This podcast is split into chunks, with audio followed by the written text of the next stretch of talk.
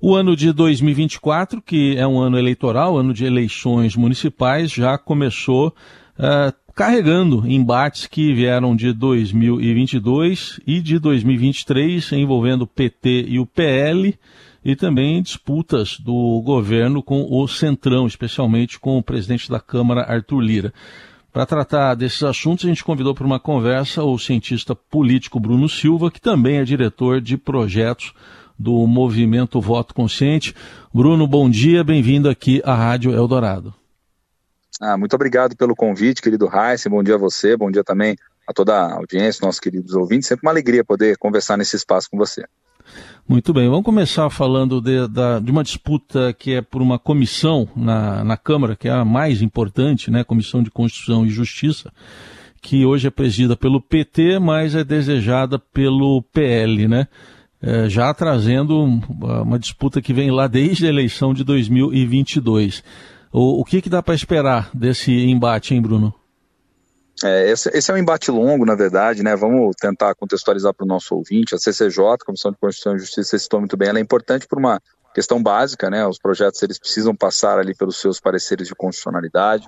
A CCJ é onde acontecem os embates aí, principalmente entre base e oposição, as lideranças partidárias que já têm seus representantes ali manifestando a visão de cada partido nos projetos mais importantes e, portanto, os debates que se fazem no, são feitos ali no âmbito da CCJ, eles já antecipam de alguma forma os embates que vêm posteriormente no plenário como um todo. O arranjo político lá atrás, né, Raíssa, quando da composição, foi justamente esse, que o PT, na figura do Rui Falcão, que ocupou em 2023 a CCJ, ficaria nela, e depois no próximo ano, ou seja, 2024 agora, né, quando do retorno das atividades do momento ali das decisões de quem estará à frente das comissões, essa comissão seria ocupada por algum parlamentar do PP de Arthur Lira. Né? Depois, lá na frente, outros partidos é, acabariam presidindo elas, partidos esses diga de passagem, que tem a maior quantidade de representantes políticos na Câmara dos Deputados. Né? O que acontece é que é o seguinte: o PL, obviamente, por ser o partido que tem a maior pancada,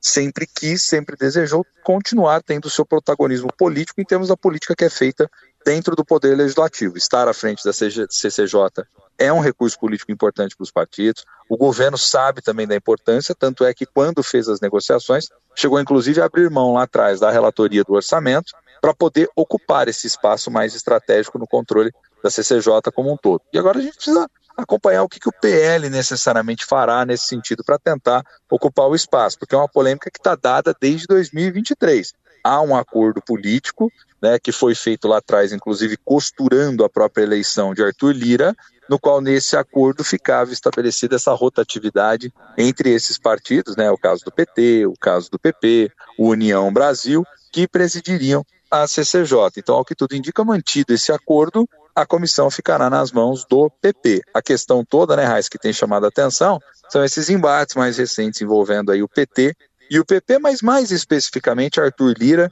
e o presidente Lula. Resta saber se isso de alguma forma vai ou não vai implicar nesses acordos, pensando aí é, na nomeação de quem virá posteriormente na CCJ, mas acredito que não. Acredito que os acordos que foram lá atrás celebrados obviamente têm a tendência a serem mantidos aí na presidência.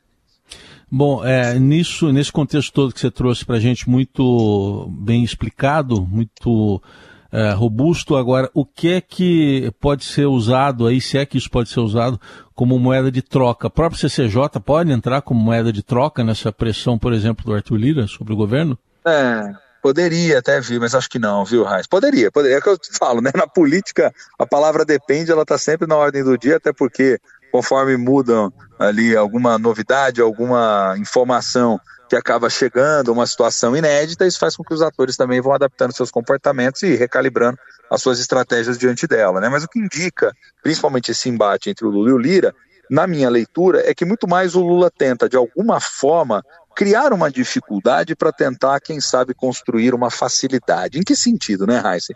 No sentido de que o poder que Arthur Lira vem exercendo, sobretudo no poder legislativo, né, ou seja, ali na, na, na condução dos trabalhos, no trato com os parlamentares, é um poder muito baseado na sua capacidade de barganhar, de alguma forma, e de conseguir obter recursos que são recursos valorizados por esses parlamentares, principalmente o bendito dos recursos das emendas, que o Estadão brilhantemente, há anos atrás, mostrou aí é, toda, toda essa dimensão do quanto o Congresso havia avançado é, sobre as emendas parlamentares como um todo. Então, o problema envolvendo Lula e Lira é muito mais uma situação na qual, a partir do veto do Lula, sobretudo daqueles 5,6 bilhões de reais das emendas de comissão, isso força inevitavelmente Lira a ter uma reação, porque ele não vai querer perder o controle de maneira geral do parlamento e nem sequer o controle sobre justamente essas emendas, porque fora o voto do 5, o veto do 5,6 bi, nós temos o veto também em relação ao cumprimento do calendário, ou seja, os pagamentos das emendas, que é o principal fator que acaba sendo aí interesse não só de Lira, mas principalmente interesse dos partidos, né, de todos aqueles que apoiaram Lira e aqueles que estão ali de alguma forma pressionando para que nesse ano o Congresso consiga ser aí beneficiado com esses pagamentos das emendas ocorrendo até o mês de julho desse ano, a fim de poder irrigar os, os diferentes redutos eleitorais dos parlamentares, e que vale lembrar, muitos desses congressistas que vão voltar, principalmente deputados federais, que voltarão para suas bases eleitorais para pedir voto, para fazer campanha para algum candidato, ou até mesmo em algumas condições onde eles mesmos disputarão os executivos municipais. Então, há, obviamente, uma condição na qual Lula ao fazer esse veto, sabe que não está fechando uma porta. E chegou a declarar isso publicamente, né, Aysen? Diz que, na verdade, está tentando abrir outras portas. E quando Lula fala tentando abrir essas outras portas, eu estou entendendo basicamente que ele quer gerar uma situação na qual Lira, de alguma forma, fique contra a parede e, de algum modo, os líderes partidários como um todo tenham que se aproximar do governo para tentar organizar essa questão da agenda, se derrubam o veto e o que, que vem no lugar a partir disso, né? Então acho que é essa situação, pelo menos é o que me fica muito claro, né? Criar uma certa dificuldade nesse começo de ano com o retorno dos trabalhos do Congresso, o Lira tem tentado é, tensionar cada vez mais essa corda, mas para abrir talvez um diálogo mais amplo que escape, inclusive, apenas da figura de Arthur Lira e tente avançar sobre os líderes partidários, porque aí no acordo com os líderes partidários, que é onde implica muito mais essas emendas de comissão, por exemplo, você abre uma possibilidade de poder negociar de modo mais amplo com a base, é, de alguma forma tentar negociar não no varejo, mas muito mais no atacado. Isso já é possível fazer uma recomposição do ponto de vista do processo político. Lula concedeu ministérios àqueles partidos, né, no final do ano passado, que entendia que estavam um pouco mais distantes. Então é justamente para tentar fazer esse ajuste fino, a fim de deixar o governo calibrado, pensando na governabilidade, mas pensando também é, em ter uma vida mais tranquila e talvez menos dependente do papel de Lira, somente um pouco mais próximo dos líderes partidários como um todo. Bom, falando ainda nessa dependência do governo de Arthur Lira, uh, Bruno, o, o, o, mandato dele termina neste ano e já começa já, a, já a estar em jogo a sucessão dele.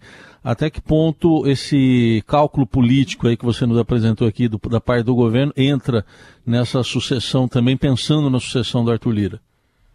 Ah, certamente vai preparando o terreno, né? Claro, está muito cedo ainda, né? As eleições elas estão previstas para acontecer no próximo ano, né? Que é quando você tem efetivamente o vencimento do mandato tanto de Arthur Lira, né, frente da Câmara dos Deputados, quanto o Rodrigo Pacheco à frente do Senado, e aí vem uh, as figuras aí que tentarão de alguma forma se colocar nessa condição da presidência. Obviamente o PT tem o seu cálculo, o governo tem o seu cálculo, sabe que sozinho não dá, ainda mais pensando, ou sozinho, ou até mesmo mais próximo daqueles partidos ideologicamente mais próximos ou mais parceiros do governo, só com eles não tem como apresentar um candidato é, e se quer vencer essa eleição. O PT, aliás, tem aí no seu histórico uma experiência muito ruim nesse sentido, né? Vale lembrar, por exemplo, naquelas eleições que opuseram Eduardo Cunha e Arlindo Quinaglia, que Dilma estava à frente do governo, né, e o PT acabou saindo completamente derrotado, e Eduardo Cunha deu no que deu e que todos nós conhecemos na política brasileira como um todo, então o PT sabe que talvez não dê para ir necessariamente com um nome seu né, para essa disputa, sem concessões ou sem ter feito previamente alianças muito bem estruturadas. Agora, um ponto é, fato, né, Heisen? Penso que o arranjo político das eleições colocava Lira numa condição que acabou gerando essa capacidade de organização da base, mas agora, passados dois anos de governo, o que o Lula tenta fazer é, através de moedas de troca mais valorizadas no parlamento, construir um outro nome que seja uma opção mais viável até de interlocução do Palácio do Planalto, porque Lira já deu mostras de que, claro, tem capacidade de mobilização eh, dos parlamentares, há um interesse ali desses partidos do bloco que a gente costuma chamar eh, de centrão em conseguir é, defender os seus interesses de modo organizado, mas nada melhor do que estar à frente do governo federal. Né? Então, estando à frente do governo federal e agora dois anos, né, vamos passar até lá do governo, talvez Lula tenha outros recursos na manga para tentar pensar um nome, principalmente nessa base aí estendida que ele tenta trazer com republicanos, tenta construir cada vez mais com a União Brasil, que vem enfrentando alguns deslizes aí, principalmente quando a gente vê o comportamento dos congressistas do União Brasil frente às demandas do governo, o próprio PP do Arthur Lira, que trouxe né, de modo mais sistemático para dentro do governo, mas não traz como um todo. Então, talvez Lula possa pensar um nome que seja um nome até mesmo em oposição a Arthur Lira, mas que não necessariamente seja um nome do PT, é, ou o nome de um partido mais próximo assim, mas alguém da base de sustentação política. Por isso que eu digo, 2024 vai ser, acima de tudo, um teste forte de coordenação política para Lula, para tentar justamente compor essa base e ter uma vida um pouco mais tranquila, quem sabe escanteando Arthur Lira lá na frente, isto é, se conseguir fazer a lição de casa, né, Raiz? Que também não é um cálculo simples. Uhum. E, e, no Senado, Bruno, qual a sua avaliação é, da articulação do governo? Parece ser menos turbulenta a relação com o Senado? Sim, sim, sim, sim. Do que a gente está observando até agora, a articulação com o Senado é mais tranquila, né? No Senado, o embate maior, eu acho que está até fora desse eixo da relação executivo-legislativo, que na Câmara fica mais nítida, vamos dizer assim, uh, essas divergências, né, entre governo e a composição política que saiu das urnas de 2022 da Câmara dos Deputados, que a gente sabe que é uma Câmara mais conservadora, de partidos mais de uh, centro-direita, enfim, uh, de muitos ali com um quadro, que é esse quadro de valorização dos elementos mais fisiológicos da política, de obtenção de recursos, de emendas e tudo mais. No Senado tem uma configuração um pouco mais tranquila, vamos dizer assim, para o governo. Né? Rodrigo Pacheco tem se colocado muito mais como aliado, publicamente apareceu várias vezes em momentos estratégicos ao lado do Lula, né? Recentemente, por exemplo, uh, esteve juntamente com o Lula ali em todas uh, as, as, as, as ações que foram feitas em função do 8 de janeiro, uh, outros momentos ali também chave estratégicos, agora recentemente a retirada ali das grades da frente do Supremo Tribunal Federal. Então isso fez com que, inevitavelmente, o Senado, na figura de Rodrigo Pacheco como seu presidente, estivesse numa interlocução mais tranquila com o governo federal. O problema do Senado, pelo que a gente tem visto, a diferença da vida do Senado, ela é muito mais nesse momento em relação ao judiciário, né? Então é com o judiciário que eles têm tido algumas divergências a mais. Rodrigo Pacheco tem sido até um tanto quanto ácido nessa história toda. Agora, pensar um nome de momento para o Senado não tem sido ventilado de modo tão intenso assim. Há algumas conversas de bastidor, um desejo talvez de Davi Alcolumbre de algum modo de tentar retomar uma posição que já foi lá atrás, né? Hoje está à frente da CCJ, mas nada ainda muito uh, firme a respeito disso. Tem outros partidos ali que podem pensar também outros nomes. Ali parece que o governo tem uma tranquilidade um pouco maior e certamente se apoiar um determinado nome for bem amarrado com a base, tem a capacidade grande de fazer esse nome vencer a presidência. Bom, de qualquer forma, dentro desse cenário todo, ainda temos o ano eleitoral de 2024, né, ano de eleições municipais, é, mas parece que está vindo ainda carregado daquela polarização da, da eleição de 2022 presidencial, para não dizer até de antes disso. Né? É, qual a sua avaliação sobre essa polarização? Ela vai tomar corpo mesmo nas eleições municipais, em que o eleitor muitas vezes está preocupado com assuntos mesmo da, da sua cidade? Eu acho que ela vai tomar um corpo em alguns lugares, mas não em outros, viu, Raíssa? O que, que eu quero dizer com isso, né?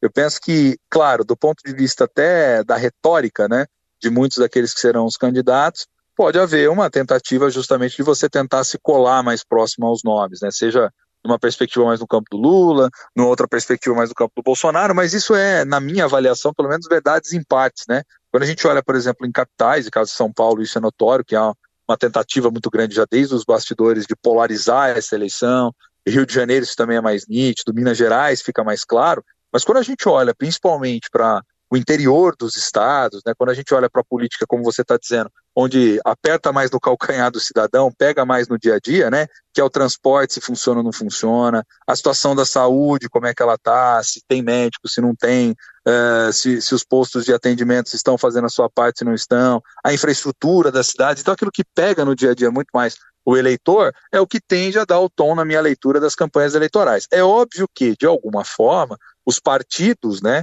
no processo aí de organização das candidaturas, eles vão ter maior ou menor peso em função dos recursos que eles acessam do Estado. E aí, obviamente, quando a gente olha para PT e PL, por exemplo, são partidos que têm uma fatia muito maior do fundo de financiamento de campanha, né? O, o fundo especial de financiamento de campanha, do fundo partidário como um todo, e que certamente terão um volume maior de recursos para irrigar campanhas eleitorais, o que em tese pode vir em alguns cenários, como eu estou dizendo, a ter essa lógica de polarização mais intensa. Né? O próprio Bolsonaro, vale dizer que é um dos lados dessa polarização, lá atrás, quando na condição de presidente da República, atuou, principalmente nas eleições municipais, de maneira extremamente tímida, se a gente parar para pensar, quando comparado a Lula, quando esteve à frente dos seus mandatos, e quando compará-lo a Lula, comparado a Lula hoje, né? Hoje que eu digo porque ele já deu a, a notícia para todos os ministros que não quer ministro lá parado em Brasília, quer circulando pelo Brasil e conversando, construindo bases, ministros indo em cidades pelo menos com mais de 100 mil eleitores, ele quer o pessoal circulando cada vez mais. Por quê?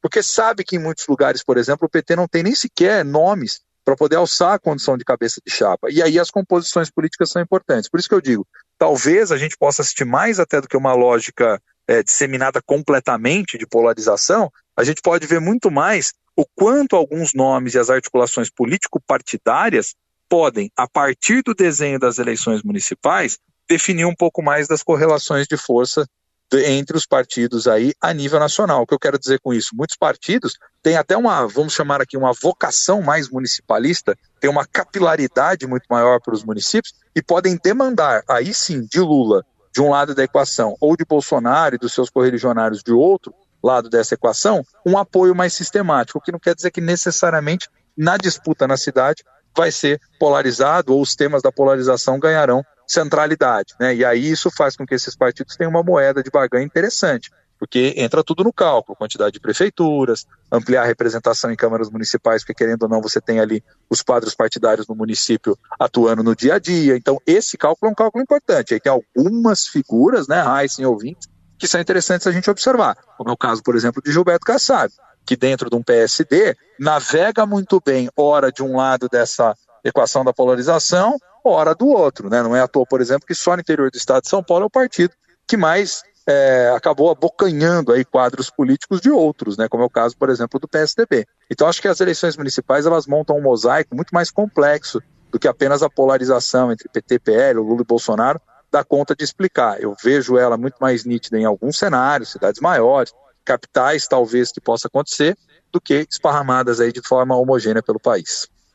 Para a gente concluir, Bruno, tivemos aí na, na quinta-feira uma operação da Polícia Federal, ainda relativa aos atos golpistas do 8 de janeiro, tem a ver com a delação também do tenente-coronel Mauro Cid, que foi ex-ajudante de ordens do ex-presidente Bolsonaro, e dessa vez a operação eh, foi mais para cima, né? Chegou muito perto ali do, do ex-presidente, até compreensão de passaporte e também com ex-ministros dele como alvos de busca e apreensão.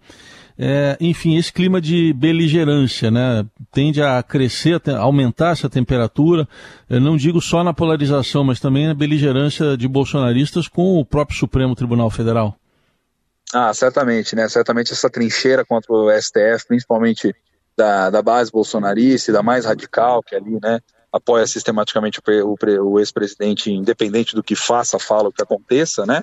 Isso tende a, a, a se reverter principalmente contra uh, o Supremo Tribunal Federal, não há a menor dúvida em relação a isso, né? E eu acho que tem um outro elemento interessante nisso tudo, né, Raíssa? É, essa operação, nesse momento, ela já era quase que inevitável, né? Se a gente observar os fatos como um todo, a Polícia Federal veio ali fazendo as investigações, começou, vamos dizer assim, peixes pequenos, e agora avança para uma parte que seria o núcleo mais político, né, ou daqueles que seriam os responsáveis por arquitetar isso tudo. Tanto é que a operação não mira, obviamente, apenas o ex-presidente Jair Bolsonaro, né? A operação ela vem mirando aí, está investigando quadros importantes do seu governo, inclusive aquele que foi candidato a vice, né, junto com o Bolsonaro, que foi o caso de Braga Neto, enfim, general, eh, e outras figuras aí ligadas às Forças Armadas como um todo. A operação ainda tem aí os seus episódios que serão contados ao longo desse tempo, porque certamente não vai parar pura e simplesmente nesse episódio de apreensão e algumas prisões em específicas. Agora, o que mais chamou atenção até o momento da operação como um todo